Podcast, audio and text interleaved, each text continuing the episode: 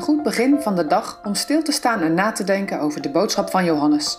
Mooi dat je luistert. Deze week met Martina Visser.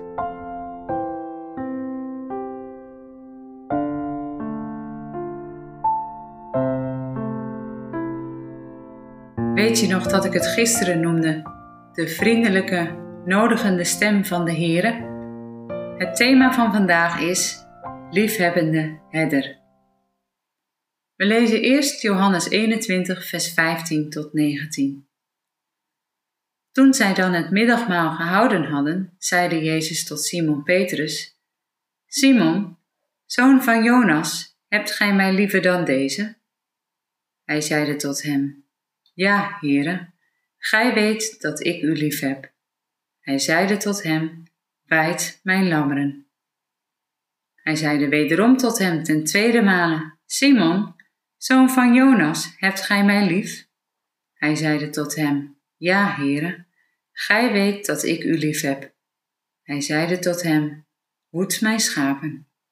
Hij zeide tot hem ten derde male, Simon Petrus, zoon van Jonas, hebt gij mij lief?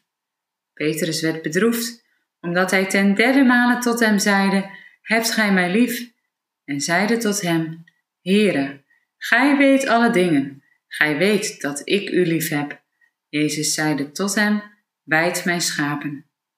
Voorwaar, voorwaar zeg ik u, toen gij jonger waart, gordet gij uzelven en wandelde alwaar gij wilde. Maar wanneer gij zult oud geworden zijn, zo zult gij uw handen uitstrekken en een ander zal u gorden en brengen waar gij niet wilt. En dit zeide hij, betekenende met hoedanige dood hij God verheerlijken zou.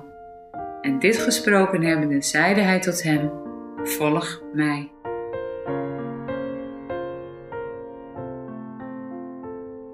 In deze teksten lezen we voornamelijk over een persoonlijk gesprek tussen Jezus en Petrus. Er zou veel te zeggen zijn over Petrus. Toch wil ik vandaag heel bewust stilstaan bij de Heer Jezus de vraagsteller in dit persoonlijk gesprek. Je kent vast allemaal die gelijkenis van de goede herder. In Johannes 10 staat deze gelijkenis beschreven. En Jezus trekt de lijn door. Ik ben de goede herder, zegt hij, en ik ken de mijnen. Zijn hen die van mij zijn, en word van de mijnen gekend. Zij kennen mij ook, mijn stem, en daardoor herkennen ze hun herder.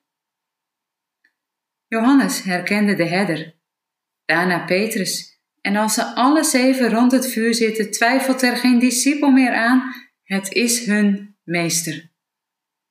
Tijdens deze maaltijd gaat Christus spreken tegen Petrus. Met de zes anderen als getuigen.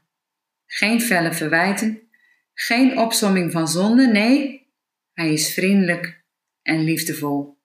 Jezus daalt af naar het niveau waarop Petrus antwoordt, want het is niet zo dat hij niet weet hoe het in het hart van Petrus is. Hij is de alwetende, maar het is nodig dat Petrus dit ook hardop gaat beleiden. Petrus doet dit, met groot verdriet als hij denkt aan wat achter ligt. Schuchter, omdat hij niet meer zo hoog van de toren kan blazen, maar het is tegelijk een oersterke beleidenis, want hij doet een beroep op die alwetendheid van die herder. Gij weet alle dingen. Gij weet dat ik u lief heb. Durf jij je hart zo voor de Heere open te leggen? Na deze beleidenis legt Jezus de ambtelijke opdracht op de schouders van Petrus. Hij mag en moet als onderherder de kudde de lammetjes en de schapen gaan weiden. Hen voeden met woorden van eeuwig leven. Hen onderwijs en leiding geven. Een grote verantwoordelijke taak. Met tegelijk een belangrijke opdracht. Volgen. Natuurlijk kun je iemand of iets volgen op afstand. Zo kun je zelfs meerdere dingen volgen. Maar hier betekent het dicht achteraan komen dus dicht achter Christus aankomen, in zijn voetstappen gaan en het kruis van spot en smaad achter hem dragen, zoals hij zijn kruis gedragen heeft. Schapen zijn domme dieren en dwalen veel, en vaak bij de herder vandaan. Maar een herder verliest ze niet uit het oog.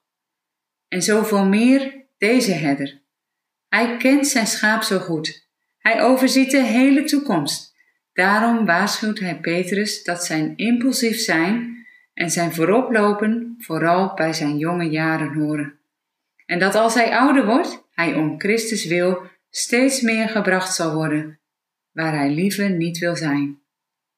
Maar als hij zal gehoorzamen aan de roepstem van zijn meester, zal hij dit kunnen volbrengen. Ja, dan mag hij God verheerlijken. Dit volgen doet mij denken aan de bekende woorden van Psalm 25. Het is een gebed. Bid jij mee?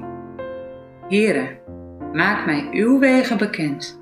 Leer mij uw paden. Leid mij in uw waarheid en leer mij.